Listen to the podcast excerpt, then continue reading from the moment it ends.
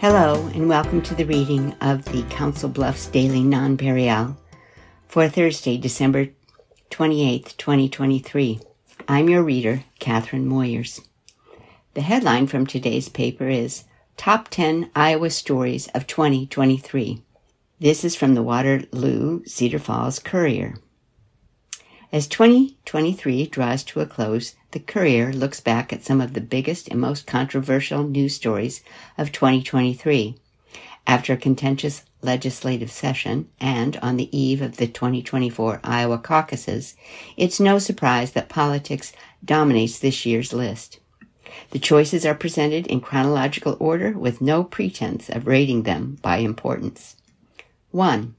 In January, surrounded by school choice advocates and private school students, Governor Kim Reynolds signed a huge private school assistance bill, the culmination of a three year effort and a victory on one of the governor's top legislative priorities.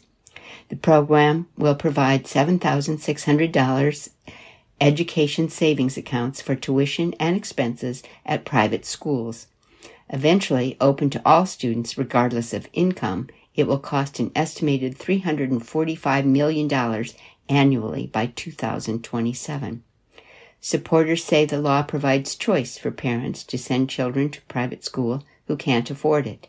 Opponents say it will siphon money from public schools and fund unaccountable private schools that can turn away students with disabilities or who don't share their values. Two, in March, Republican state lawmakers passed a slate of anti LGBTQ bills, including a ban on gender affirming care for minors. Lawmakers also passed a law requiring students, employees, parents, and visitors to use restrooms, changing rooms, and other related facilities according to their biological sex as listed on a person's official birth certificate. Thousands of Iowans publicly protested. Students at dozens of schools across the state walked out of classes and hundreds attended rallies at the Iowa Capitol. Democratic lawmakers, teachers, LGBTQ organizers, and students said the bills contradict notions of freedom and liberty.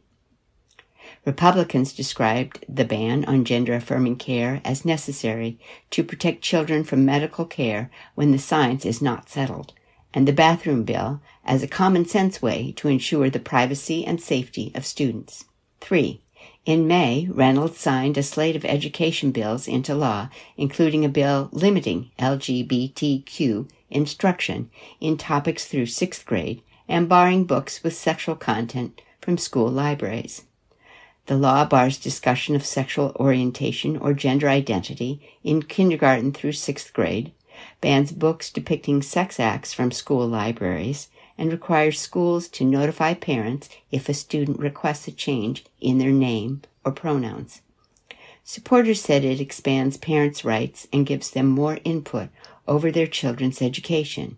It was opposed by LGBTQ rights organizations, which said it would put transgender youth in danger. 4. On May 28th, structural issues led to the partial collapse of an apartment building in Davenport, killing three people. At the time of the collapse, there were 53 residents registered as living in the 80 unit building. Search and rescue efforts continued for nearly a week at the six story apartment building constructed in 2015 and 16. It was eventually demolished, but left behind a slew of lawsuits, most still unresolved. 5. In July, Reynolds signed into law a near total ban on abortions in Iowa passed three days earlier by a special session of the Iowa legislature. Days later, a Polk County District Court judge temporarily blocked enforcement of the new law. Iowa Attorney General Brenna Bird in November filed the state's legal argument to the Iowa Supreme Court seeking to uphold a law that would ban most abortions after six weeks. Justices plan to hear the appeal. 6. In October, Navigator CO2, one of three carbon dioxide pipeline companies seeking to build in Iowa, announced it was canceling its proposal because of, quote, unpredictable regulatory environment in Iowa and South Dakota. The pipeline projects are meant to capture lucrative federal tax credits for sequestering carbon dioxide, a greenhouse gas that is a primary driver of climate change. Ethanol plants would benefit from the tax credits and from producing low carbon fuels that can be sold in stricter markets. But activists cite safety risks while questioning the alleged environmental benefits of the projects, and landowners have balked at the proposed use of eminent domain to acquire easements for the projects. The pipeline proposals remain by Summit Carbon Solutions and Wolf Carbon Solutions. Wolf said it will not use eminent domain for its short route in Iowa. In November, this is number seven, candidates who supported restrictions on school materials and classroom discussions about gender and transgender students were roundly defeated in school board elections across Iowa. School board elections in Mason City, Linn-Mar, Ankeny, and Johnston school districts, just to name a few, went almost exclusively for candidates who were supported by the teachers union and who opposed book policing and transgender student policies. Almost exclusively candidates who were endorsed by conservative groups, including the self-described parents' right advocacy group Moms for Liberty, failed. In 2021, school board elections in Iowa and across the country swung toward candidates who opposed pandemic era restrictions on schools, including closures and mask mandates. In 2023, the pendulum swung the opposite direction. 8. In November, Reynolds officially endorsed Florida Governor Ron DeSantis in his quest for the Republican presidential nomination, calling him, quote, one of the most effective leaders I have ever seen. Unquote. Reynolds originally said she would remain neutral in the run up to the caucuses, but over the summer began to suggest she might endorse after all. Typically, Iowa's governors have stayed neutral. Donald Trump criticized Reynolds as disloyal. He called the decision the end of her political career. This month, Trump's campaign released an ad, including comments from Reynolds praising the former president. She argued the ad was misleading since she has endorsed DeSantis. 9. Throughout 2023, former President Donald Trump dominated the contest for Iowa's delegates to the 2024 Republican National Convention. Trump currently leads his Republican rivals by more than 30 percentage points, according to a Real Clear Politics average of Iowa polls. Many political experts predicted the anti-Trump GOP vote would consolidate as the Iowa caucuses draw nearer. Instead, Trump's advantage has grown. Trump had the support of 51% of likely Iowa Republican caucus attendees in a survey released this month, conducted by J. Ann Selzer for the Des Moines Register, NBC News, and Mediacom. Trump's standing grew by 8 percentage points from a similar poll in October. While Trump rivals like Florida Governor Ron DeSantis and former South Carolina Governor Nikki Haley devoted huge amounts of time and money to Iowa, Trump has visited the state much less, although he stopped here four times in the last month. 10. In December, a satanic temple display inside the Iowa Capitol in Des Moines was destroyed, and a former U.S. Navy fighter pilot who was recently defeated in a state house election in Mississippi was accused of causing the damage. A Facebook posting by the Satanic Temple said the display, known as a Baphomet statue, was destroyed beyond repair. The display is permitted by rules that govern religious installations inside the Capitol, but drew criticism from many conservatives, including presidential candidate Ron DeSantis. But others, including State Representative Jon Dunwell, Republican of Newton, who also is a minister, warned against allowing a vocal critic to silence a majority for thinking or believing differently than the majority. Writing on Facebook, Dunwell said, I don't want the state evaluating and making determinations about religions. Shocked so many want to give up their freedom so they don't have to see a display they disagree with. Next is Judge to Rule by January 1st on Law Banning School Books by Erin Murphy.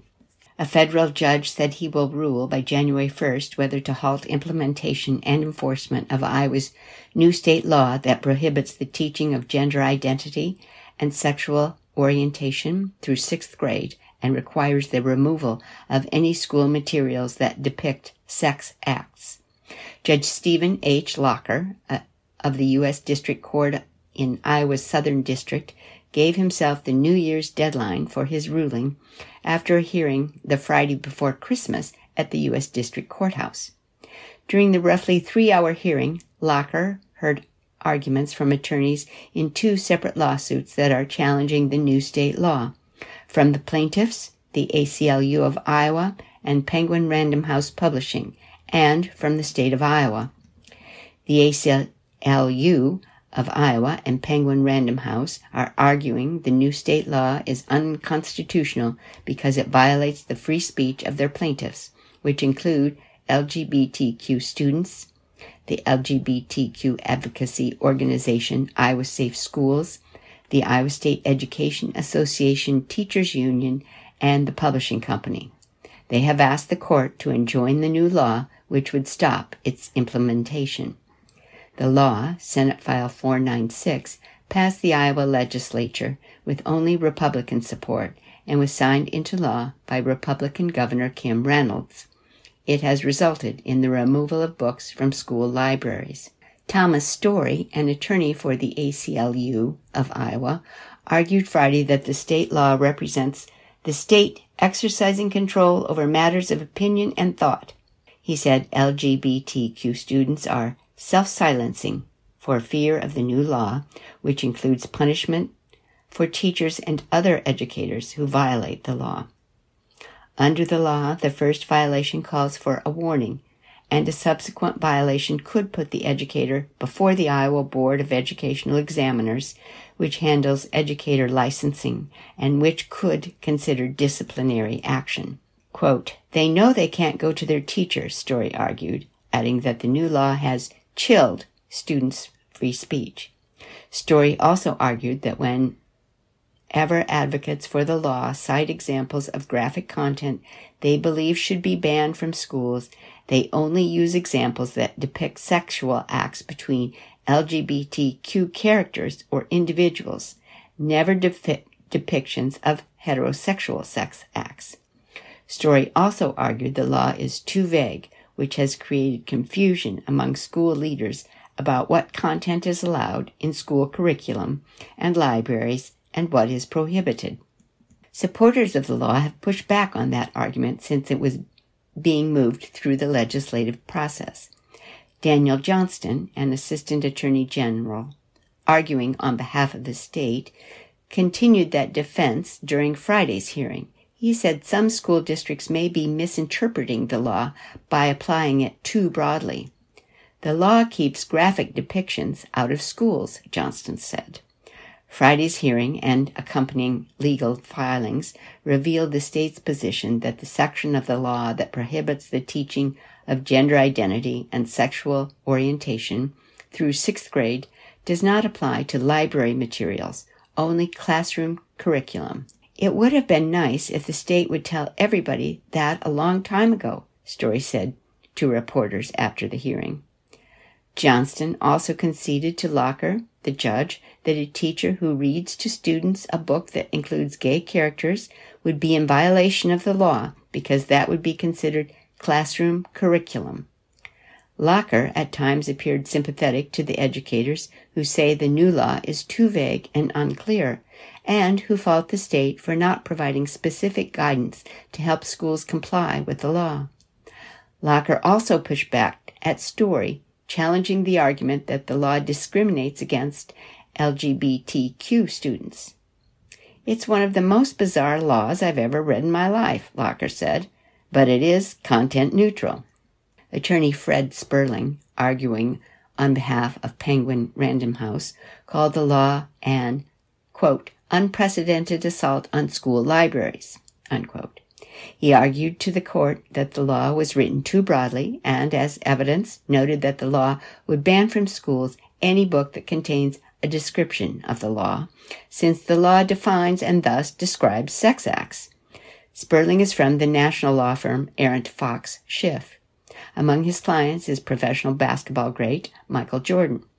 Most of the new Iowa law went into effect this summer, but the punishments for educators who violate the law are set to go into effect January 1st. Locher said he will provide his ruling on or before that date. Now, this story Iowa rejects millions in summer food aid for kids by Erin Jordan. Iowa will turn down federal funding to pay for summer food aid to children, opting instead for a state funded program officials say will provide better nutrition and avoid spending $2.2 million a year on administration.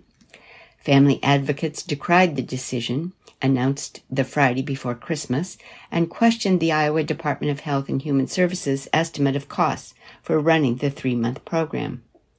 It's a huge loss for Iowa, said State Senator Sarah Trone Garriott, Democrat of West Des Moines. If we're talking some 20 some million dollars coming from the federal government, I don't think the state is going to be matching that. They are just going to be leaving it to the charities to make up the difference. Summer EBT started during the COVID-19 pandemic and slated to become permanent in 2024 provides low-income children with $40 per month in benefits during the three months of the summer. The U.S. Department of Agriculture covers the cost of the benefits, but states must pay for half of the administrative costs.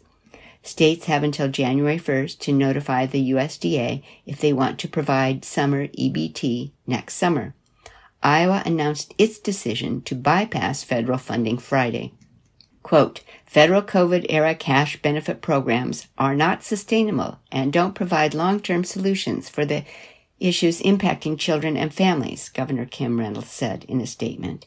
An EBT card does nothing to promote nutrition at a time when childhood obesity has become an epidemic. Unquote. Instead, Iowa will continue to support Iowa children eligible for food assistance year round by enhancing and expanding already existing childhood nutrition programs, she said. Quote, HHS and the Department of Education have well established programs in place that leverage partnerships with community based providers and schools who understand the needs of the families they serve, Reynolds said. If the Biden administration and Congress want to make a real commitment to family well being, they should invest in already existing programs and infrastructure at the state level and give us the flexibility to tailor them to our state's needs. Unquote. Trone Garriott, said she did not know how Health and Human Services determined the state's share of administrative costs for the summer EBT program would be $2.2 million.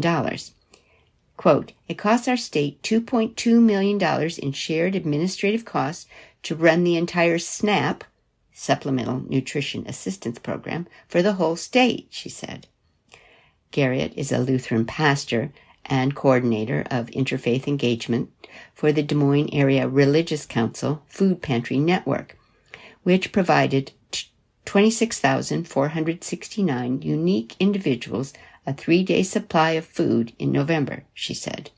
The Iowa senator said she recently visited a food bank in Humboldt in northwest Iowa that was running out of food. We are in a food insecurity crisis in Iowa, she said.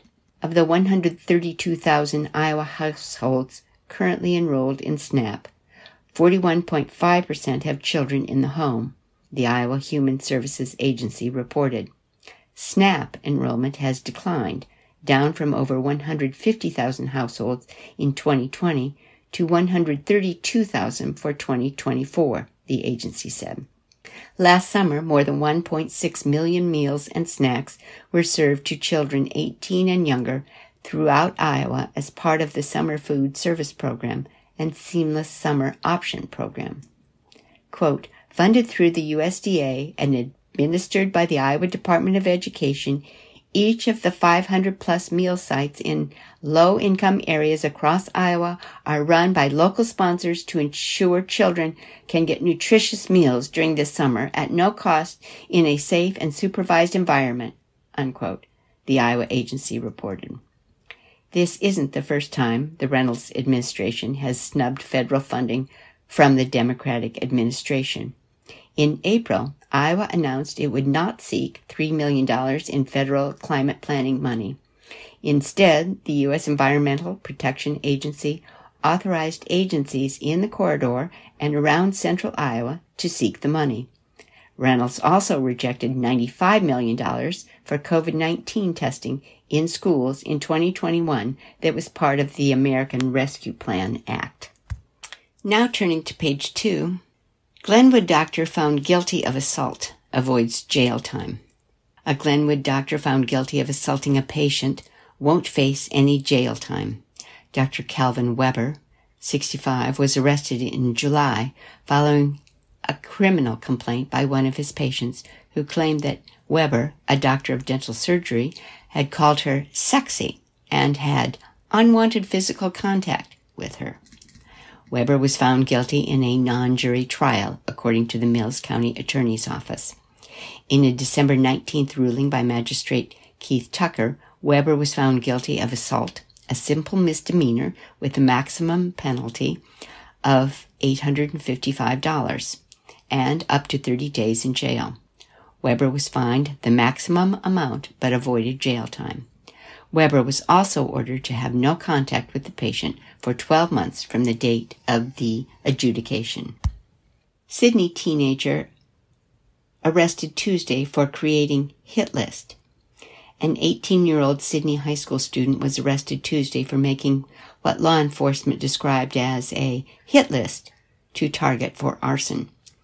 Kaylin Sorrell was arrested on suspicion of seven counts of ter- terroristic threats a Class D felony, according to a news release from Fremont County Sheriff Kevin Aistrope. Sorrell allegedly created the hit list of students and staff at Sidney High School as well as other people in the community. The sheriff's office said in the release that Sorrell threatened to commit acts of arson toward the people on the list. Sorrell was held on a $5,000 cash bond, according to the release.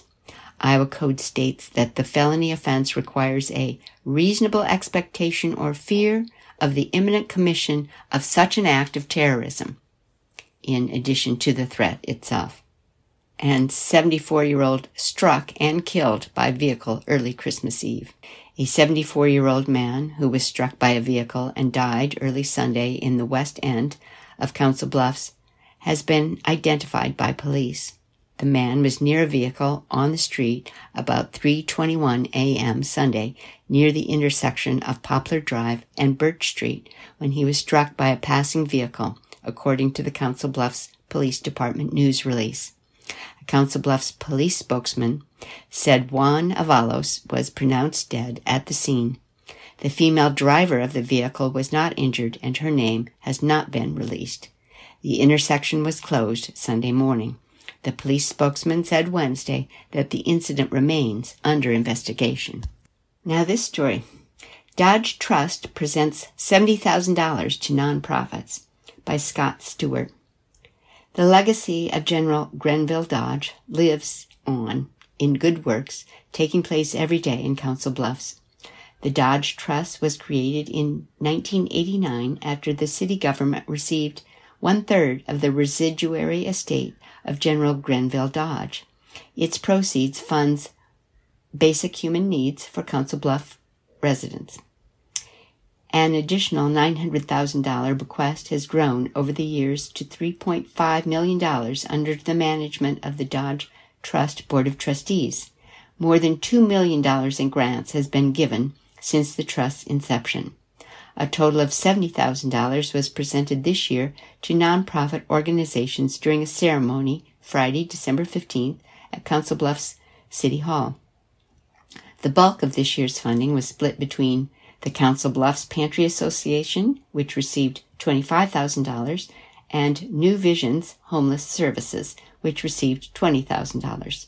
The pantry will use its funding to buy food and personal hygiene items.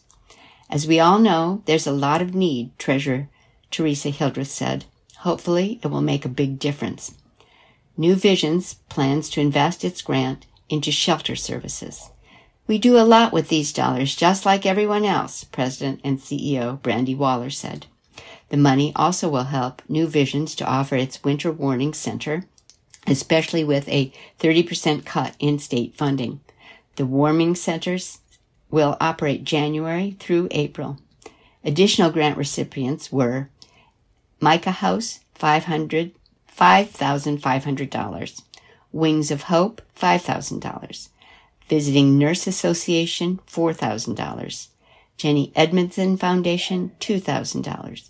Salvation Army, $2,000. CHI Health Mercy Hospital, $1,500. Council Bluffs Ministry with the Mentally Handicapped, $1,000. Heartland Family Service, $1,000. Interfaith Response Incorporated, $1,000. Thriving Titans, $1,000. And Catholic Charities, $1,000. And then next we have YMCA official wins National In Shape Award by Tim Rohwer. A local YMCA official has been nationally recognized for a program promoting physical fitness for those dealing with mental health issues.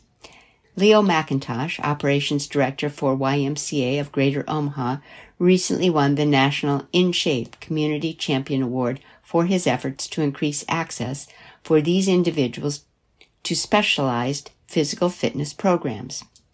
We partner with Heartland Family Services, and this is our third year doing it, McIntosh told the Nonpareil in an interview. In Shape is a program for adults experiencing serious and persistent mental issues. The evidence based wellness service seeks to improve their physical health and quality of life while living with mental illness. McIntosh said they meet with these individuals at the Council Bluffs YMCA for an initial 12 week program that focuses on exercises that best fit these individuals. The trainers even work alongside them to improve their comfort level. Once the program is completed, the In Shape program participants take part in another 12 week program alongside others with similar issues. I think Heartland Family Services is getting great results, McIntosh said.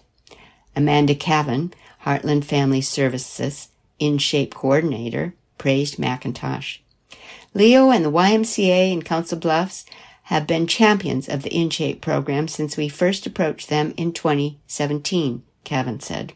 Leo worked with our program to offer membership fees that would be feasible to a lower income population. He has also been extremely open to having those with no income use the facility while working with our health mentors.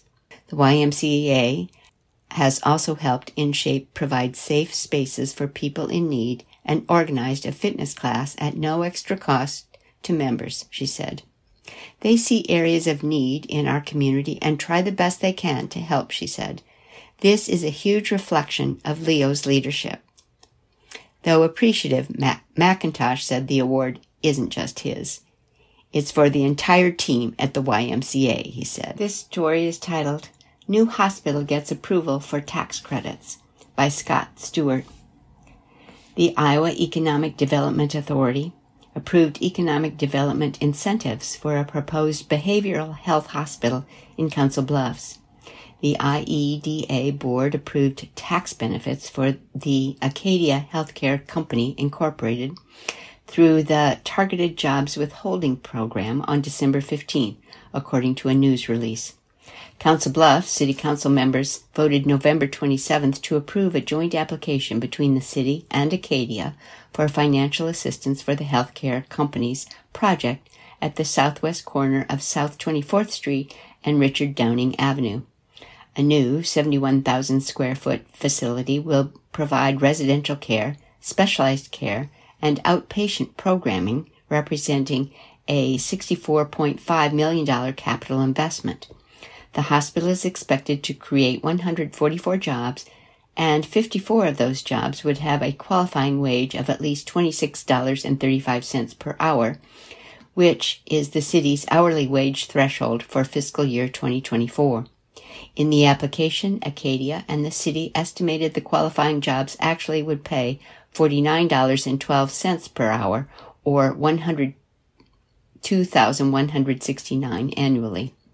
The Targeted Jobs Withholding Tax Credit Program allows companies to receive a rebate of up to 3% of its payroll withholding taxes matched by the city for up to 10 years. The city is also providing tax increment financing for the new hospital, allowing for tax abatement on improvements made on the property for either three years at a 100% abatement or following a 10 year sliding scale. Acadia Healthcare will partner with Methodist Jennie Edmundson Hospital on the behavioral health care facility, which will have 24 inpatient beds for children and adolescents, as well as intensive outpatient services. Construction is planned to start on March with completion in August 2025. The hospital is expected to open in 2026. You are listening to the reading of the Council Bluffs Daily Nonpareil for Thursday, December 28, 2023 on IRIS, the Iowa Radio Reading Information Service for the Blind. Next, we'll turn to today's obituaries. Walter Sherman, December 15th, 2024 to December 24th, 2023. Walter Sherman, age 99 of Council Bluffs, passed away on Sunday, December 24th, 2023. He was born on December 15, 2024, in Council Bluffs to John Edward and Lillian Furler Sherman.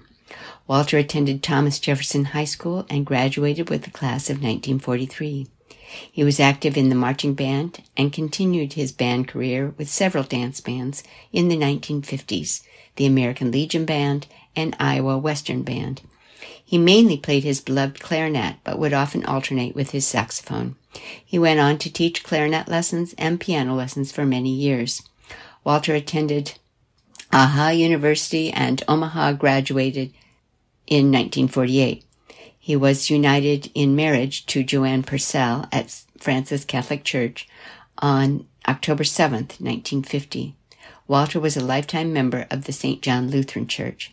He was also a lifetime blood donor, receiving many donor pins. Walter worked for 35 years at Union Pacific.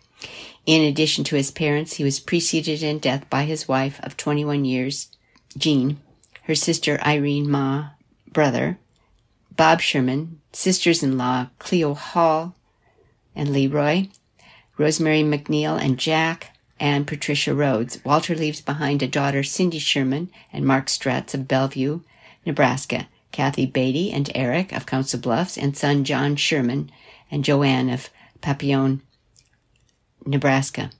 Ten grandchildren, 20 great grandchildren, and one great great grandson.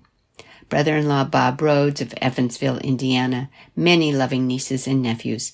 Funeral services Thursday, December 28, 2023 at 1 p.m. at Cutler O'Neill Meyer Woodring, Bayless Park Chapel. Visitation one hour prior. Burial in Memorial Park Cemetery with military rites tendered by the American Legion Rainbow Post memorials, and memorials can be directed to St. John Lutheran Church. Kathleen A. Buchanan, September 24, 1942 to December 24, 2023. Kathleen M. Buchanan, age 81 of Council Bluffs, peacefully passed away at her home on December 24, 2023.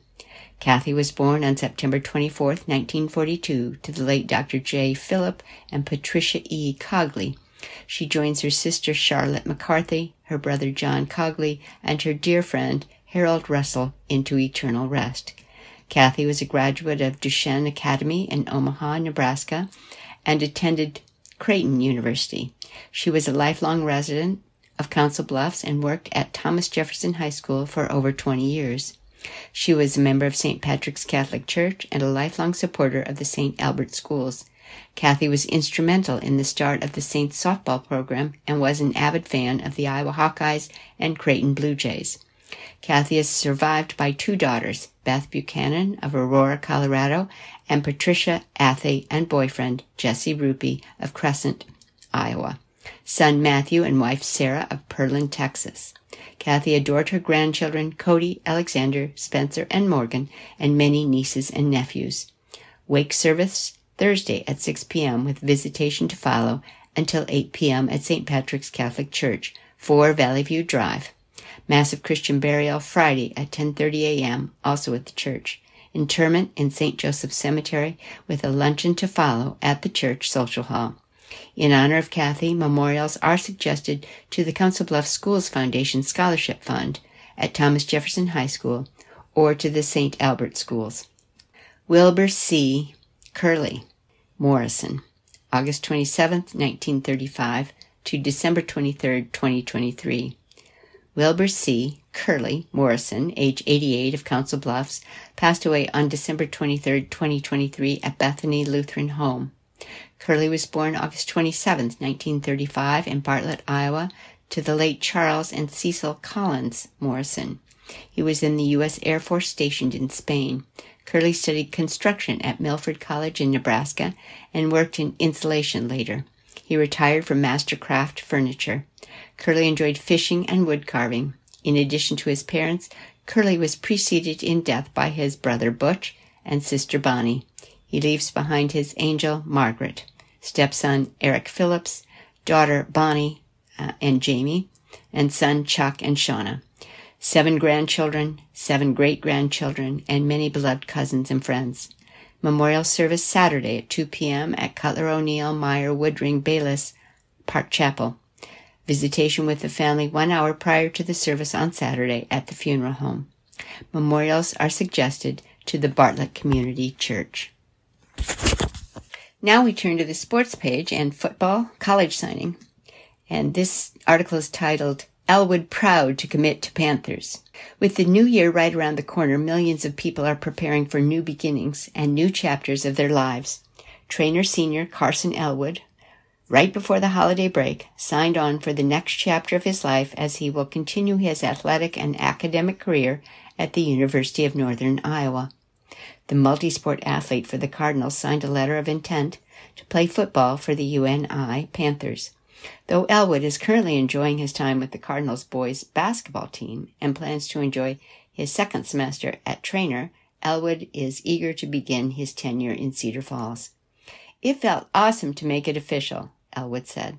The recruiting process is a lot of fun, but it can also be pretty stressful. It's good to finally have my decision done and over with and enjoy the rest of my time here in Treynor and then get ready for the upcoming football season. Elwood led the Cardinals with 892 receiving yards on 61 receptions and had 13 touchdowns. Many things attracted Elwood to become a Panther, but one of the main things was the coaching staff and learning more about their plan for the team. I got to go up to UNI over the summer and attend their camps, Elwood said. From the start, I loved the coaches. They were great to me, and I also made it to a game day to see how this team plays and how it was in the dome. It was awesome and the atmosphere was great and I knew that this was a team that I wanted to become a part of. That and a familiar and former Division One player was his recruiter as well. Joe Ganz was the one who recruited me, and he used to be the quarterback at Nebraska in the early 2000s with Bo Pelini, Elwood said. It was pretty cool to get attention from someone like him and just get to be a part of that and now learn from him, and I'm excited to see what he teaches me. Elwood, being a multi-year starter for the Cardinals, hopes to find ways to contribute to UNI's program as soon as possible and is ready to work for a spot on the field right away to help the Panthers to succeed over the next four years. For the first couple of years, I just want to contribute in any way I can, Elwood said. I am hoping sooner rather than later that I can move up to a bigger role and see what we can win, and we'll see from there. Hopefully, we can make a couple of playoff runs. While Elwood continues his football career, he also plans to study nursing.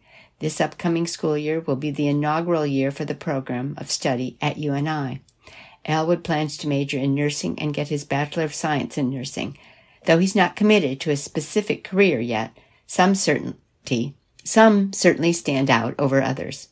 Once I get my nursing degree, I'll figure out where I want to go from there, Elwood said. I've thought about a few different things, but haven't really narrowed it down to anything specific. Though I have thought being a life flight nurse would be a cool job, just to see how that works, and I think it would be really interesting. Elwood will begin attending UNI in the fall of 2024. Now turning to college basketball, this story is titled where Creighton, Nebraska, and Omaha basketball land in the latest NET rankings by Sam McKewon. Most of the major college basketball teams in Nebraska dropped in the NET rankings last week. Women's teams Creighton number 19, Nebraska number 21, Omaha number 306. Men's teams Creighton number 13, Nebraska number 57, Omaha number 286. The NCAA uses the NET as a tool to help determine the top teams for seeding and inclusion in the NCAA tournament. One part of the NET system breaks games down into four quadrants, with quadrant one wins being the best and quadrant four victories being the worst. NET rankings are to some degree affected by a team's opponents. UNO teams are almost always eventually dis- destined to have lower NET rankings because of their peers in the Summit League, while Nebraska benefits from its higher rated peers in the Big Ten. Margin of victory is part of the NET formula too, incentivizing and rewarding blowout wins, even of low rated teams during the course of a season. Creighton's men are 2 and 1 in quadrant 1. They beat one top 75 NE team on the road, Nebraska, and one top 25 NET at home, Alabama, while losing to Colorado State at a neutral site. Colorado University or Creighton University is 7 and 2 in the rest of the quadrants with quad 2 losses to UNLV and Villanova. The Blue Jays dropped 4 spots to number 13 and will play at Marquette on Saturday. Nebraska's men have played a single quadrant 1 game, the 89 to 60 loss to Creighton, but now have a 2 and 1 record in quad 2.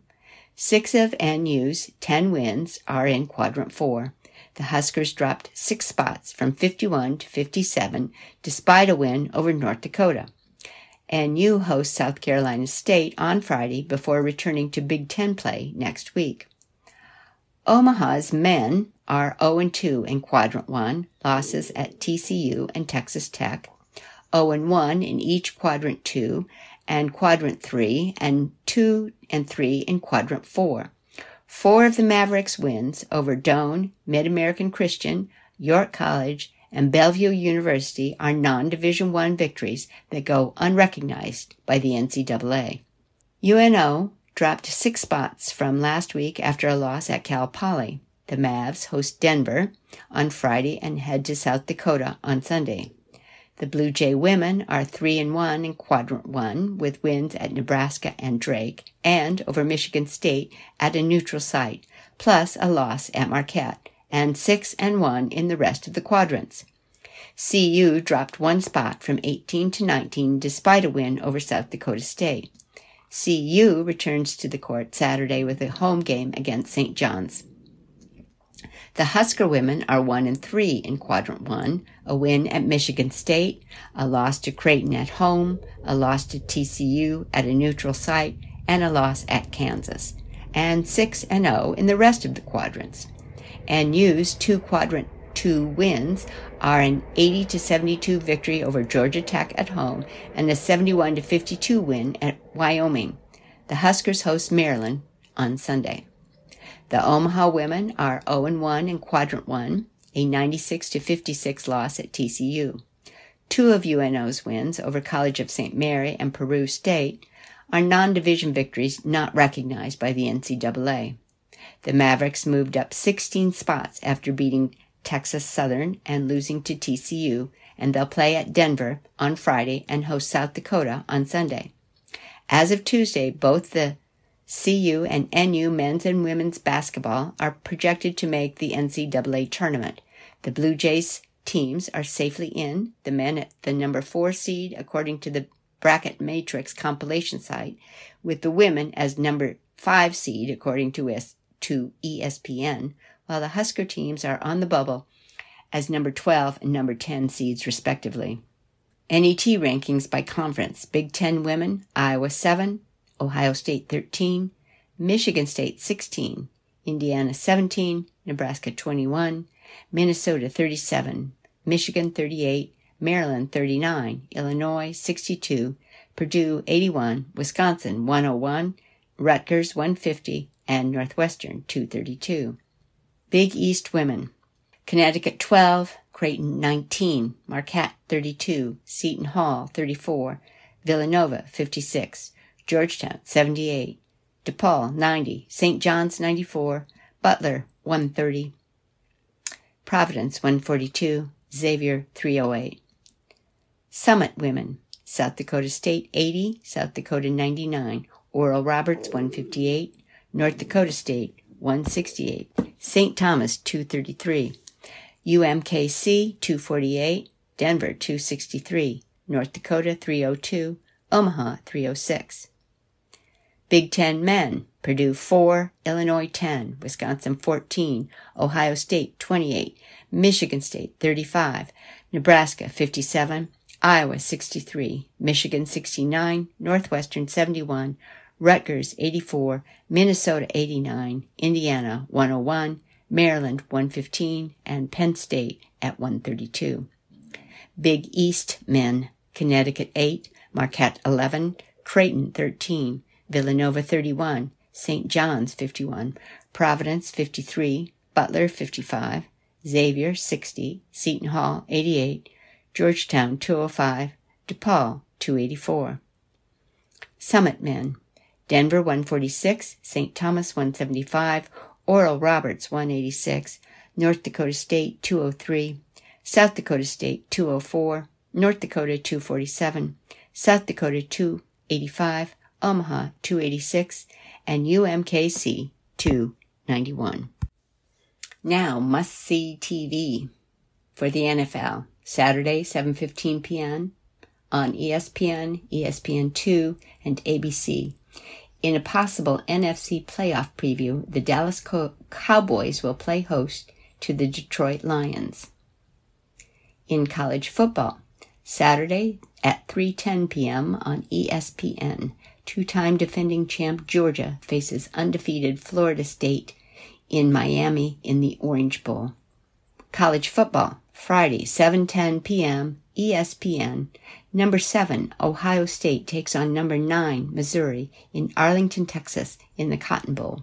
And finally in college men's basketball, Saturday, 1 p.m. CBS in the only game matching ranked teams this weekend, number 10 Marquette hosts number 22 Creighton. More college basketball on TV. Men's 6 p.m. BTN uh, Coppin State at, Mary, at Maryland on Thursday. At 8 p.m.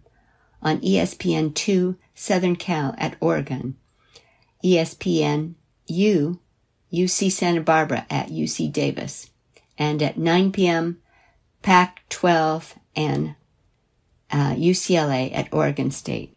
In college football on Thursday, 10 a.m., ESPN, the Wasabi Fenway Bowl, SMU versus Boston College in Boston. At 1:15 p.m. on ESPN, the Bad Boy Mowers Pinstripe Bowl, Rutgers versus Miami in New York.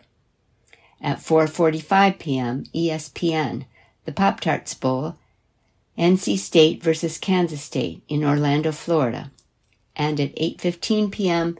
ESPN, the Valero Alamo Bowl, Arizona versus Oklahoma at San Antonio.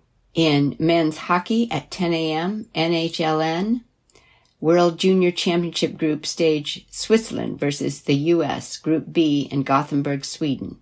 And at 12.30 p.m. on NHLN, World Junior Championship Group stage Germany versus Sweden, Group A, Gothenburg, Sweden in NBA basketball at 6:30 p.m. NBA TV Detroit at Boston at 9 p.m. NBA TV Miami at Golden State in NFL football at 7:15 p.m. Prime Video New York Jets at Cleveland in men's soccer at 1:30 p.m. USA Premier League Tottenham Hotspurs at Brighton and Hove Albion and tennis at 8 p.m. on the Tennis Channel, United Cup Group Stage. Friday in college basketball men's 8 p.m. ESPN 2 San Diego State at Gonzaga. ESPN U Washington at Colorado. and at 10 p.m. on ESPN2, Arizona State at Stanford. In college football at 11 a.m. on Friday, ESPN, the Gator Bowl, Clemson versus Kentucky in Jacksonville, Florida. At 1 p.m. on CBS, the Sun Bowl, Oregon State versus Notre Dame, El Paso, Texas. At 2.30 p.m. on ESPN, the Liberty Bowl, Memphis versus Iowa State at Memphis, Tennessee. And at 7.10 p.m. ESPN, the Cotton Bowl, Missouri versus Ohio State in Arlington, Texas and hockey men's at 5 a.m. on NHLN World Junior Championship Group Stage, Slovakia versus Norway, Group B, Gothenburg, Sweden. And tennis at 3 a.m. Tennis Channel, United Cup Group Stage, 5 a.m. Uh, and tennis on the, at the United Cup Group Stage.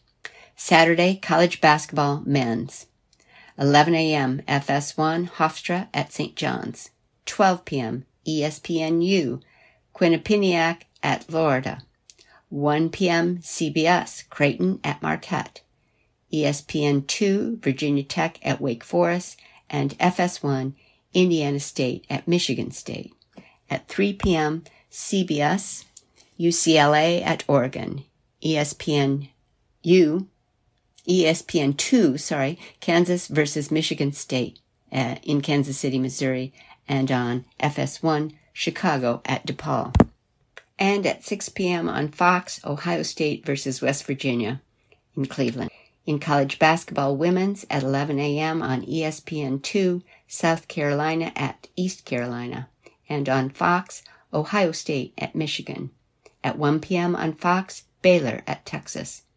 In college football at 11:10 a.m. ESPN, the Peach Bowl, Mississippi versus Penn State at Atlanta, and 3:10 p.m. ESPN, the Orange Bowl, Georgia versus Florida State in Miami. In lacrosse, men's at 3 p.m. ESPNU, NLL, uh, New York at Toronto. In NFL football at 7:15 p.m. ABC, Detroit at Dallas, ESPN Detroit at Dallas, and ESPN2 Detroit at Dallas. And soccer, men's 6:30 a.m. USA Channel Premier League, Chelsea at Luton Town and 9 a.m. And USA Premier League Everton at Wolverhampton. And that does it for today's reading of the Council Bluffs Daily Nonpareil for Thursday, December 28, 2023.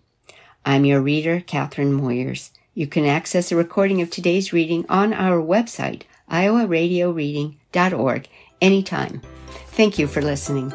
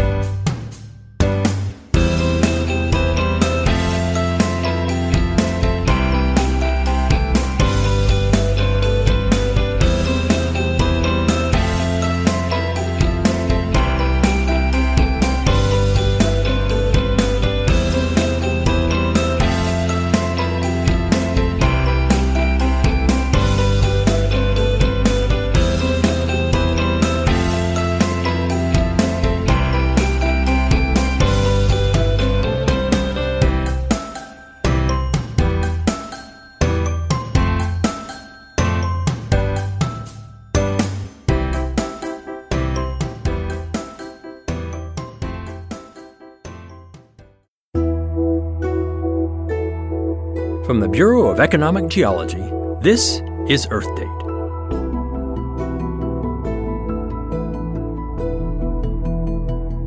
Sometimes we have too much electricity, but more often, grid operators are carefully managing its production to be sure that we have enough.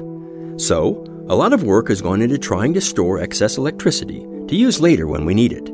The obvious solution, giant batteries, is still too expensive for most applications and has environmental implications. This has led scientists to look for other ways. One method uses surplus power to compress air and pump it into old salt mines. The salt tends to seal cracks in the walls, making the mines airtight. When needed, the compressed air can be released to turn a turbine, or it can be used as the intake air for a natural gas power plant, making the plant more productive. Another way to store excess energy is to pump water uphill into existing reservoirs and then release it through hydroelectric dams when power is needed. This method was pioneered 100 years ago in Italy and Switzerland and is used today around the world and in many U.S. states, like Michigan. On the Chilean coast, they're even experimenting with using solar energy to pump seawater up a cliff where it could flow down to make power at night. These solutions don't make economic sense unless the electricity is very cheap and the reservoir was already built for another purpose.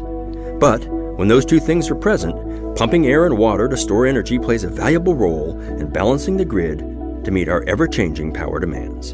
For Earth Date, I'm Scott Tinker.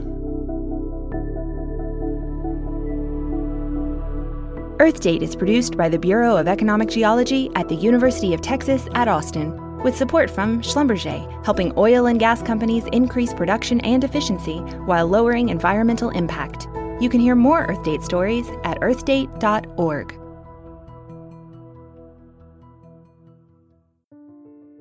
Are you among the millions of Americans living with chronic pain? If so, you may think prescription opioids are the solution. The truth is, the benefits of opioids are limited. Opioids only mask the pain. Opioids also come with serious side effects, ranging from nausea to withdrawal symptoms to overdose. As many as 25% of people who are prescribed opioids struggle with addiction. And those who are addicted to opioids are 40 times more likely to move on to heroin. No one wants to live in pain but no one should put their health at risk to be pain free. There is another choice physical therapy. Physical therapists treat pain through movement and exercise, no warning labels required, and you get to be an active participant in your care. Choose to treat your pain safely. Choose physical therapy. Visit moveforwardpt.com to find a physical therapist near you. This public service announcement is brought to you by the American Physical Therapy Association.